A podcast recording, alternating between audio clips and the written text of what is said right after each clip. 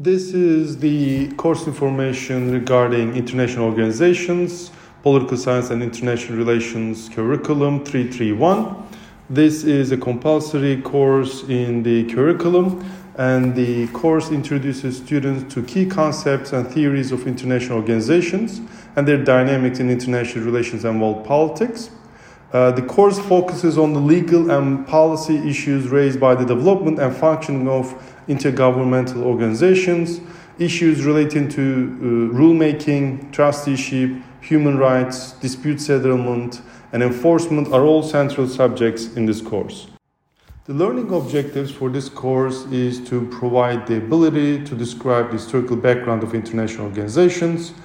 and to uh, provide the chance to identify the various types of international and transnational organizations